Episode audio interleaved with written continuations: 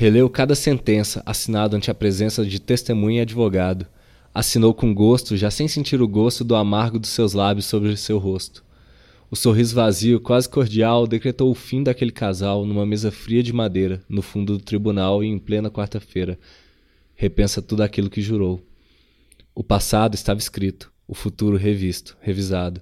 Quando saiu um de cada lado, sem atrito e assinado, terminando de papel passado que juraram nunca acabar.